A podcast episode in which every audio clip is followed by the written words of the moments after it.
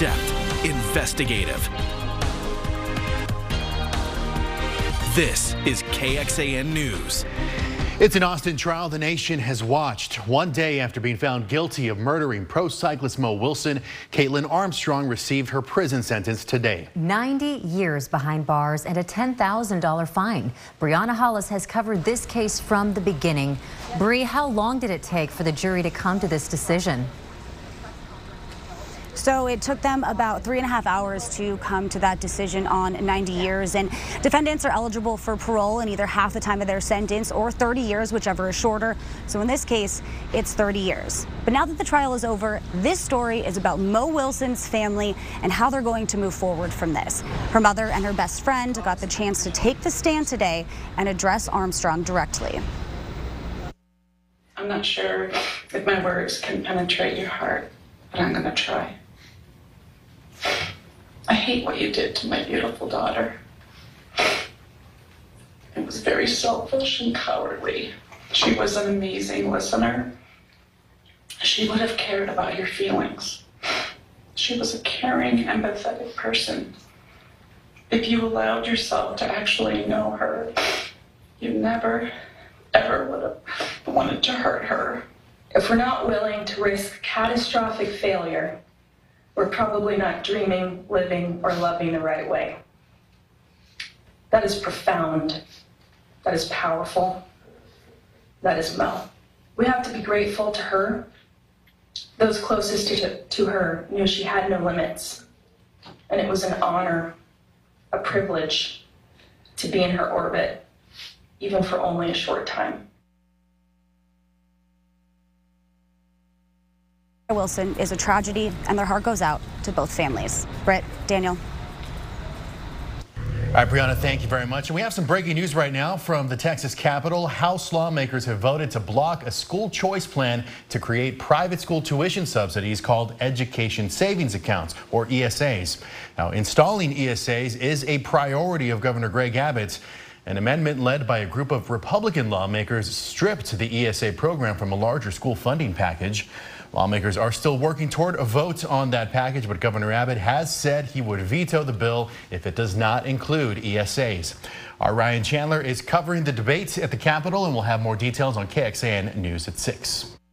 Officer Jorge George Pastor, badge number 9097, began his tour of duty on January 31st, 2020, and ended his tour of duty on November 11th, 2023 on the authority of Chief Robin J. Henderson of the Austin Police Department, badge number 9097 is officially retired, and Officer Jorge George Pastor is 1042. Rest easy, Officer Pastor. We'll take it from here. Godspeed, brother. A friend, husband, brother, parent, and an officer committed to protecting Austin. Today, the Austin Police Department, family, and friends laid Officer Jorge Pastor to rest. Officer Pastor was killed while trying to save a family held hostage. But he was honored today by the people who loved him most. KXAN's Sam Stark recaps today's funeral service and what it means for the department and the city as a whole. These officers go out every day to serve and protect us. And they don't have to. And we need to honor them. A somber day in Austin. The gray skies matching the mood as the whole city seemed to stop to honor Jorge Pastor. I stand before you, brokenhearted, but honored to have the privilege to know, work with, and work for Officer George Pastor. Dozens of first responder vehicles lined streets Friday morning from North Austin to the Circuit of the Americas for the procession. Thousands gathered at the funeral to hear stories of the fallen officer. I'm gonna miss seeing you every day.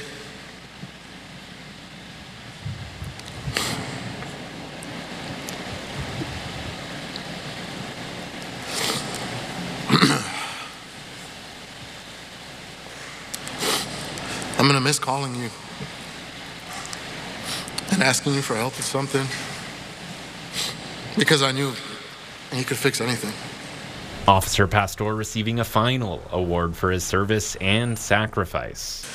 George Pastor, number 9097, is being awarded the Medal of Valor for displaying exceptional bravery and courageous action, risking life or serious bodily injury while in the performance of duty. In addition to a Purple Heart for his death. Sam Stark, KXAN News. And another officer wounded in last weekend's shooting was released from the hospital this week. We still don't know that officer's name, but we know the officer continues to recover at home. Also this morning, the driver of a stolen vehicle struck an Austin police officer. Austin police say they were patrolling on Hart Lane just before 7 this morning when they came across that stolen vehicle. As officers approached, the driver accelerated and hit one of the officers. That officer was taken to a local hospital with some injuries. He is expected to be okay. It all happened off Mopac, close to the area where first responders gathered to begin Officer Pastor's funeral procession. First warning weather with Chief Meteorologist David Yeomans. Well, that morning fog and low cloud cover was a bit quicker to clear today. This afternoon, we've enjoyed some warmer sunshine. Here we are at the domain. Temperatures have hit 80 degrees in some areas, 78 right now on the Indeed weather cam. Look at all those 70s across the area, but also up to the north. Cooler air is starting to blow into the northern hill country with a weak, dry, cool front blowing through all of our areas tonight. 64 up in San Saba. Notice winds up there getting gusty and actually taking on a bit bit of a northerly direction even in front of that cool front. Coming up in your forecast, behind this, it's going to feel different starting tomorrow. A cooler, mainly gray weekend. I'll show you when we may see a little sun, when we may see a little rain, and also the latest on a stronger cold front before Thanksgiving. Right, David, thank you very much. For a third straight day, Israel's defense forces have been searching for Hamas fighters in hospitals throughout Gaza, and they now maintain they are close to dismantling the military system in northern Gaza. Israel claims gunmen may have hidden in the area after what it calls a counterterrorism operation that also killed at least five Palestinians. In the Gaza Strip, Israeli forces are still searching for evidence of the Hamas command center they claim is under Al Shifa Hospital. They've been sharing images of guns, grenades, and what the Israeli military says is the entrance to a tunnel in the hospital complex. NBC News has not independently verified that. The bodies of two Hamas hostages were found near the medical center. Doctors inside Al Shifa tell NBC News that 43 of the hospital's 63 ICU patients have died in the last week without the necessary oxygen and supplies. Thanksgiving is almost here. It's time to prepare your table, your stomach, and your wallet. How the cost of this year's dinner compares to others. And it's also a busy week for travel. What you need to know before you take to the skies. Thanksgiving Day is less than a week away, if you can believe it. And even though food inflation is on a tear, your holiday feast this year will gobble up less of your wallet, thanks in large part to lower turkey prices. CNBC's Jane Wells has the details from a turkey ranch in Sonora, California. Well, perhaps the best news about cooling inflation is the cost of a Thanksgiving dinner. Well, it's not the best news for the turkeys. Turkey prices have been falling because we went from a shortage of birds last year due to a devastating avian flu to an oversupply this year because farmers raised more birds fearing the flu might come back. But it really hasn't yet. So the American Farm Bureau Federation says the average Thanksgiving dinner for 10 this year will cost a little over 61 bucks, down more than 4% from last year's record, but still higher than pre-pandemic. And turkey prices, which shot up almost 50% over the last few years, are down almost 6%, though still way up from 2019. Will your revenues this year top 2019? The revenues probably will top 2019 because we've continued with price increases. Um, margin contribution, though, will not. Yep, margins are eroding, meaning profits are down because of higher costs, especially with labor. And Ronnie Lee of Lee's Turkey Farm in New Jersey fears the consumer may not be ready to buy a really big bird.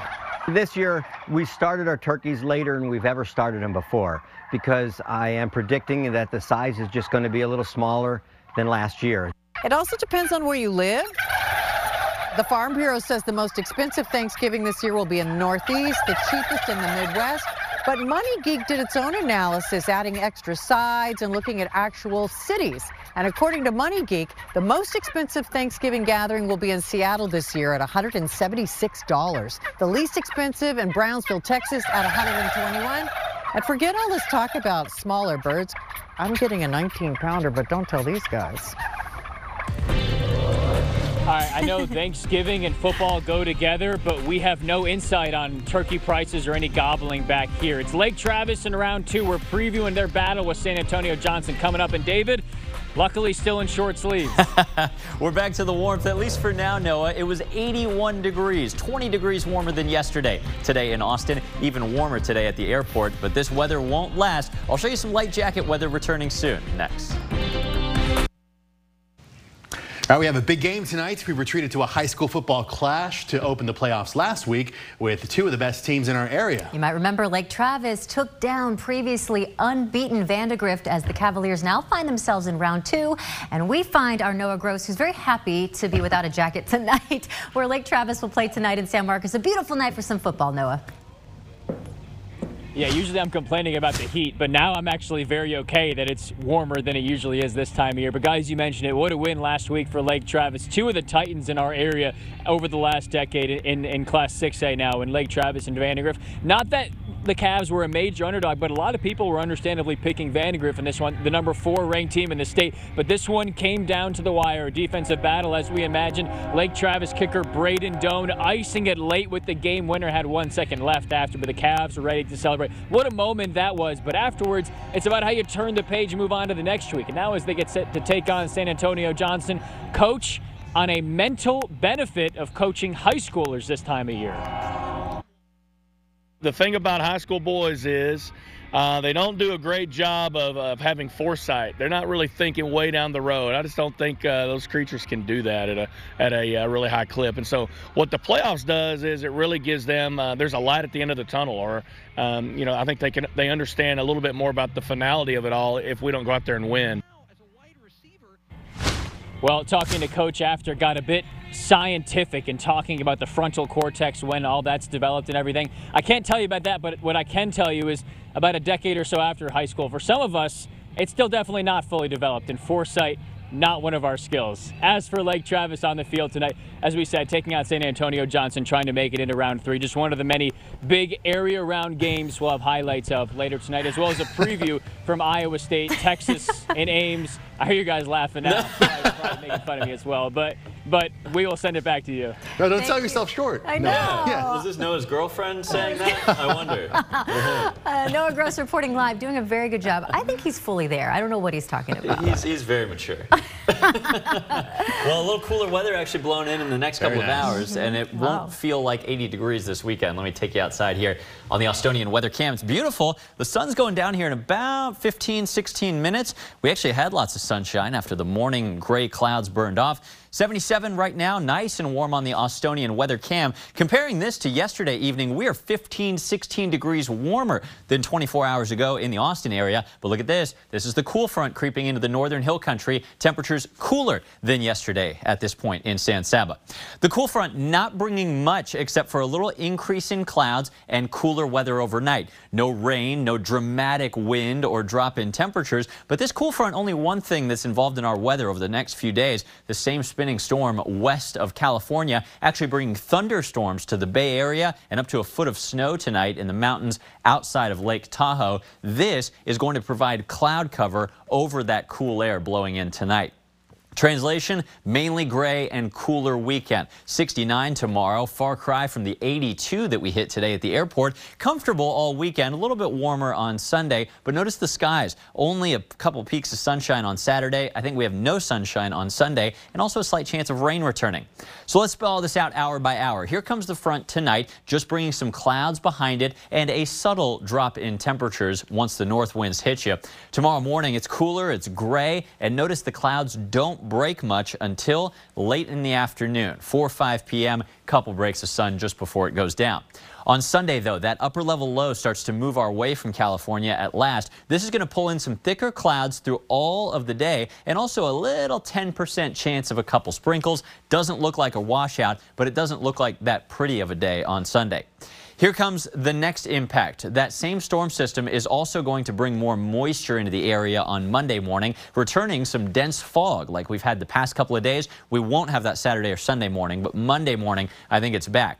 After that, this model can only see until midday Monday, but that is when the next cold front, a much stronger one, will be approaching our area, maybe a couple showers and thunderstorms, and also a bigger drop in temperatures.